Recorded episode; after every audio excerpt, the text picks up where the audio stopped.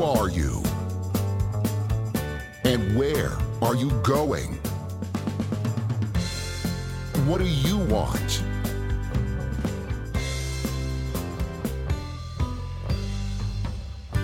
For the next 24 minutes, we're going to design and attain your ideal life.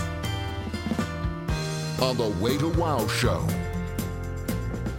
Together, we'll find the ideal path to get you back on the track to success and happiness. On the Way to Wow show with your host, Kevin Bemmel.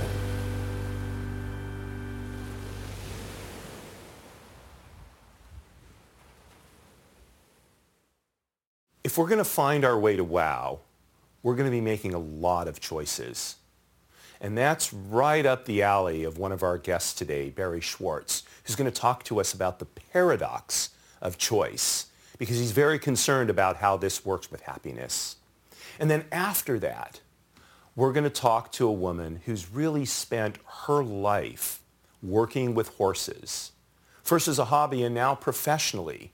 Tremendous insight that we can get from these beautiful, graceful animals.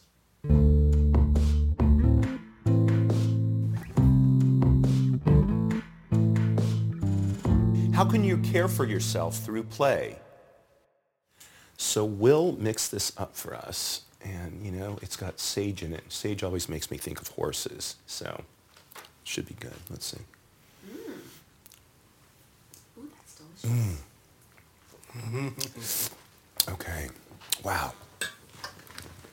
Ah, sorry, I have to another, I have another to say. I get it. I'll take all the flattery. You're a genius. Thank you so much. well, in my limited experiences with horses, there's always tons of sagebrush around, so this cocktail made the most sense. for me. Yeah, right? I mean, Yeah. all those old westerns from the 30s was the sagebrush of the this. and But that's, that's my impression. Sagebrush and horses go together. My guest is Jennifer Granger. At the ripe old age of 12, Jennifer got her first horse. And um, I think it's, you know, really, the, it was the start of a, a lifelong love affair. Uh, I, I will confess, I love horses. Okay, I, you know, really believe, like uh, Ronald Reagan said, the best thing for the inside of the man is the outside of a horse. And I, I think that's true for, for women as well. Uh, but the interesting thing is, in her earlier life, Jennifer was a corporate executive. She worked for the organization that eventually became Live Nation, doing promoting live concerts all over the world. I think Live Nation did, right? Um, and then eventually she got into um, kind of a, a different end of that business. And then um, in 2008, just some, some changes in your life, and, and you uh, decided to go into working with, with horses and people professionally.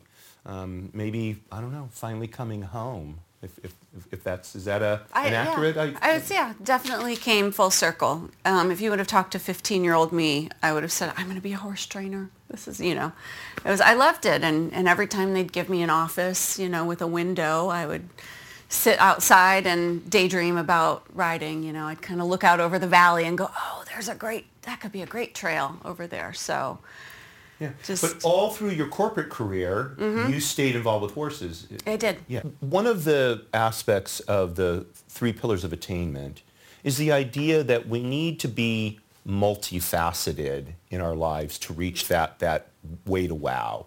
So how did being involved with horses while being a corporate executive help you craft your overall life? Well, I mean, for me, it was it just, uh, you know, it, when I was working in the corporate world, I did a lot of trail riding. I wasn't as involved in the show ri- showing in those years.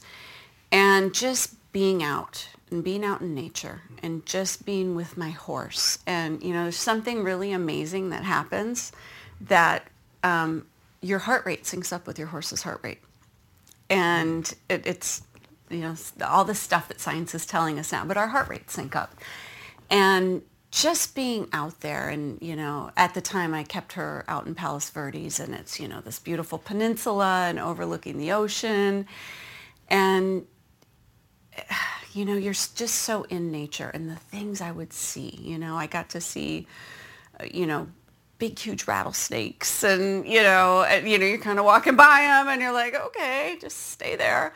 Um, you know, and the hawks and I got to see pheasant and, you know, red fox and uh, all, just all these amazing things. I even, oh, I got to see a cougar.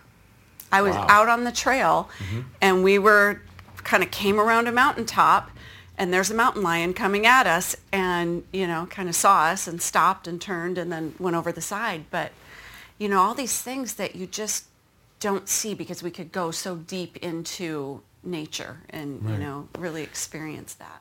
So it's a very, a very, you're in a very different environment, obviously, than the, than the corporate world. Yeah. So how, so how does being in that different environment, but with this, this other creature, right, a horse, where we were talking about this earlier, right? The horse responds to our state, right? So, Mm-hmm. Right. So on the one hand, when you're in the corporate world, we're, we're negotiating with people or working with people and they're responding to our state. The horse does too, and yet it's in a completely different environment. How does that, how do you think that dynamic helps us as, as people? Well, when you're working with the horses, you can't think about anything else. I mean, if you, it, you know, you, you just have to set your problems aside and you have to focus and you have to be in the moment because they're in the moment. They don't think about past or future or anything like that. It's what we're doing right now. And they also, you know, even though they're bigger than us and they weigh close to a thousand pounds, they depend on us to keep us to keep them safe. You know, we're predators; they're animals of prey. Um, in the horse's mind, they just think they're you know a bunny rabbit, and so yeah, laughs when I say that. Um, but you know, they they do, and so they depend on us, especially when we're out trail riding. We have to be very aware of our environment and aware of you know what's going to affect our horse and how our horse is going to feel about it you know we might look at it and go well, it's just a kid riding by on a bicycle and the horse goes oh my god it's going to eat me you know so we have to think about that Is it reasonable to say that when we're working with a horse, we have to be more aware of the horse in some ways than we are about ourselves? absolutely yeah So how, how, do, how do we do that, do you think? Well, you know, there's, you kind of go through phases. So when you're first learning, you're just learning the basics of your positioning and how to, Uh, how to give the horse cues and things like that. So once you've gone through that, it opens up space in your mind to where you can become aware. You know, the horses, they speak they you know they don't speak. They speak a silent language. It's all body language. Mm-hmm. So eh, you know if i'm out riding my horse like the time we ran into the the cougar out on the trail.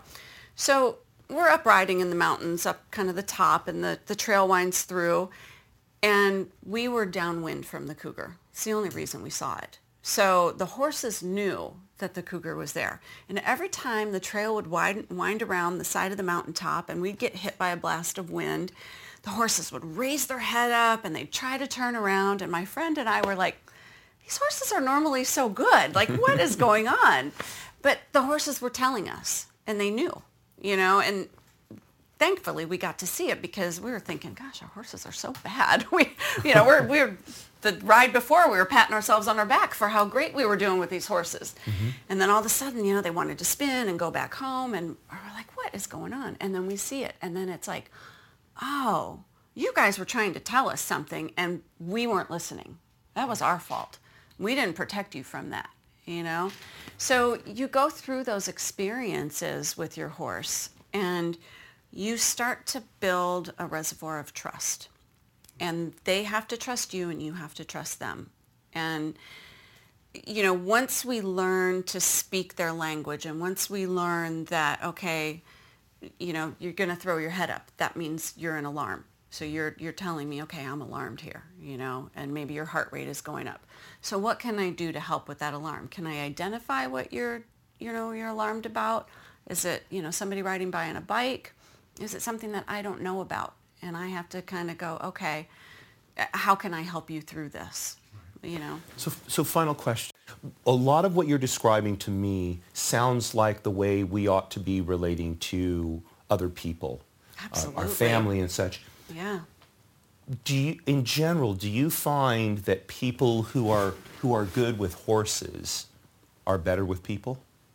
I don't know. I, you know, a horse is easy to be good with.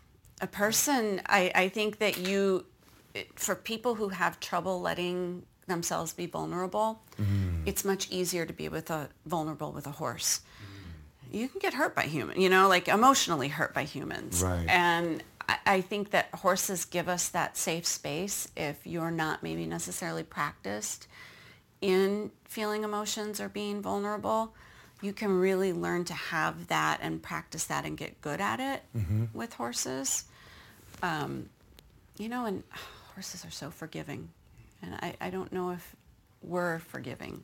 You know, I mean, sometimes I think we don't forgive ourselves and that causes the problems. It's true. But I think it's, it, as I get older, I do kind of think that way, that they do help us with our, And you, you can see why there are so many different programs that basically uses horses for therapy. oh yeah. It seems yeah. like they put your life in real perspective, you know. Like, and I don't know if you have the Mm-hmm. same experience, but when I'm around a horse, like all of those worldly problems just get really, really small. Absolutely. Yep, that's that's it. I mean, I have adults that come and they just come and see me once a week, and you know, I always joke with them. I'm like, I'm the cheapest therapist you'll ever have. Well, well, Jennifer, your, your insights were fascinating, and you have a, a, a thing for our uh, our collage, Yes, don't you? I, I, I brought you a blue ribbon. wow, So a blue ribbon. I finally got one. you get best your in, very best own in blue show ribbon. for the way to wow, right? That's right. Anywhere you want to put it, Jennifer, it's, it's up to you. Put it right up there. There you go. Thank you All so much for coming and talking with us. Really was a tre- tremendous pleasure. All right. Thank you.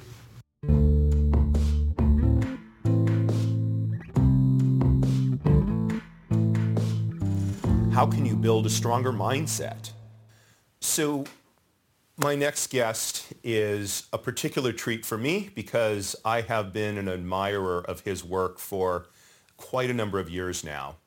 Dr. Barry Schwartz, emeritus professor of psychology at Swarthmore, and um, you're an adjunct professor at uh, Haas School of Business at Berkeley now, is that? Yeah. Yeah. Okay. Um, so th- the way I uh, found out about Dr. Schwartz, uh, Barry, is through a TED talk he did quite a number of years ago about something called the paradox of choice. Um, to date, 20 million people have seen this TED Talk, and I'm telling you, it is both a scream funny and it is also incredibly informative. And for me, um, it, it helped me to understand something that had bo- bothered me for quite some time. And then I went and bought his book, The Paradox of Choice. So um, uh, Barry, I, thank you first of all for, for coming on the show. We really appreciate it.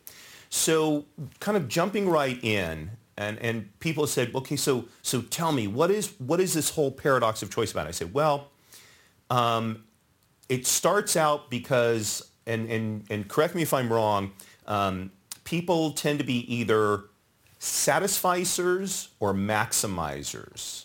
So would you t- tell us what those two um, points of view are or two positions are, if you will? Okay, let me just step back. First of all, it's a pleasure to be with you. Let me step back, take one step back uh, before I get into that distinction and explain what the quote paradox of choice is. We in Western democratic societies have essentially taken it for granted that freedom is good, that choice enhances freedom, so that choice is good. And the more choice people have, the more freedom they have, and therefore the more choice people have, the better off they are. We've taken it for granted, and the amount of choice people have in, in societies like ours have just, just exploded. And it is true that choice is good, but it isn't only good. And the paradox that I wrote about in the book is that when you give people too many options, instead of being liberated, by all of this. They're paralyzed. They can't pull the trigger. Uh, and so you make them worse off, not better off. Now, there's uh, by now a lot of empirical evidence that some point will be reached where it is is different for different people and in different domains where you just kind of start tearing your hair out of your head and going please please take this away um, the work that my colleagues and i did that are kind of a, an enhancement of this is we ask ourselves whether this problem of too much choice is a problem for everyone. Mm. And our thinking was like this. If you're out to get the best, how many options do you need to look at before you make a choice? The answer is you need to look at all of them because how else do you know what the best is? Now that's not a problem when all you've got is Lee's and Levi's, but it becomes a very big problem when there are 2,000 or 10,000 or 50,000 different kinds of jeans to choose from. Uh, so people who are out to get the best, we call maximizers. Only the best will do. There's another set of people who we call satisficers who are not looking for the best. They're looking for good enough. And you can have high standards about what good enough is or low standards. But whatever the standards are, as soon as you find something that meets those standards, you choose it and you stop looking. And so a maximizer needs to do what we call an exhaustive search, which in the modern world is an exhausting search. Mm-hmm. And the satisficer doesn't. The satisficer just looks at one option at a time. And as soon as he or she finds something that meets the standard, you say, that's it. And you don't worry about what you've left on the table. And so we've done a lot of work. We created a little scale that distinguishes, tries to distinguish these two categories of people. Um, and what we find is A, people do differ in this regard. And B, people who are maximizers tend to get better results and feel worse about the results they get. You know, you um, uh, we did one study with uh, college seniors looking for jobs. Maximizers got better jobs and felt much worse about the jobs they got. Yeah, and, and so this points up to my next one. I think this is something that you wrestled with in, in your book. So if there's kind of a sweet spot, if you will, in terms of optimal number of choices, how do we restrict that choice, right? Because um, you've got on the one hand, you could you could assign it to the government, or you could assign it to I don't know parents, or how how do we wrestle with the need to restrict choices in order to increase happiness? So there's there's no there's no entity from on high that's going to limit the number of options that we have available. So it's sort of up to us to find ways to limit them.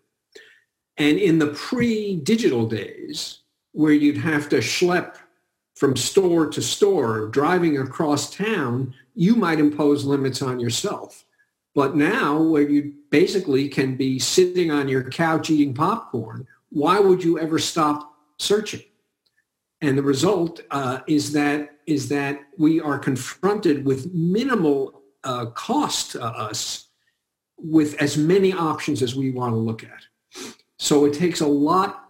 Uh, there is a sweet spot. We don't know what it is, uh, or more accurately, it's almost certainly not the same for every person and every area of life. But we now know unequivocally that there can be too much of a good thing. And so if you're in the marketing side, you should ask, how many options can I offer people so that they will be invited by them rather than paralyzed? And there's going to be a number. And that number is almost certainly smaller than the marketers think it is. uh, you know, and, and as consumers, we can try to impose a certain amount of discipline on ourselves I'm only going to go to two stores. I'm only going to look at three websites. I am never going to click the button on the website that says show all. That, you know, that is the, the invitation down a rabbit hole that leaves you depressed and without a new toaster. Unfortunately, our, our, our time is up.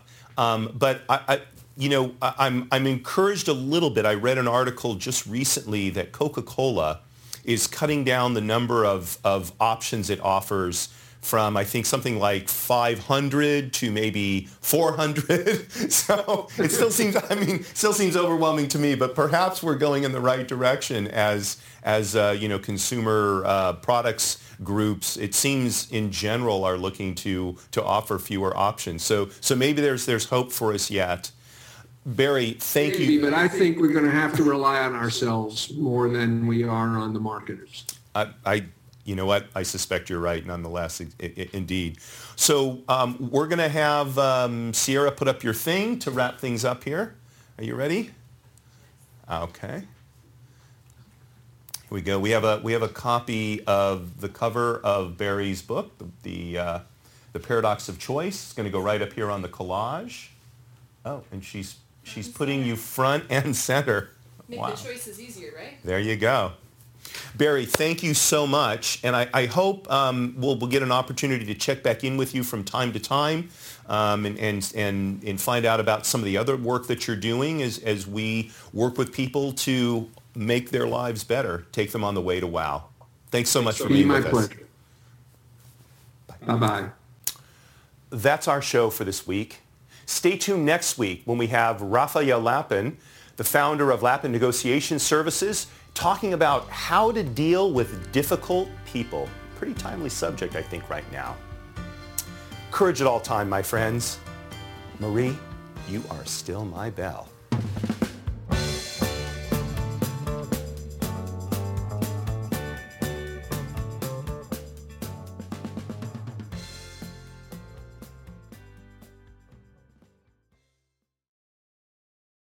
This podcast is a part of the C Suite Radio Network. For more top business podcasts, visit c-suiteradio.com.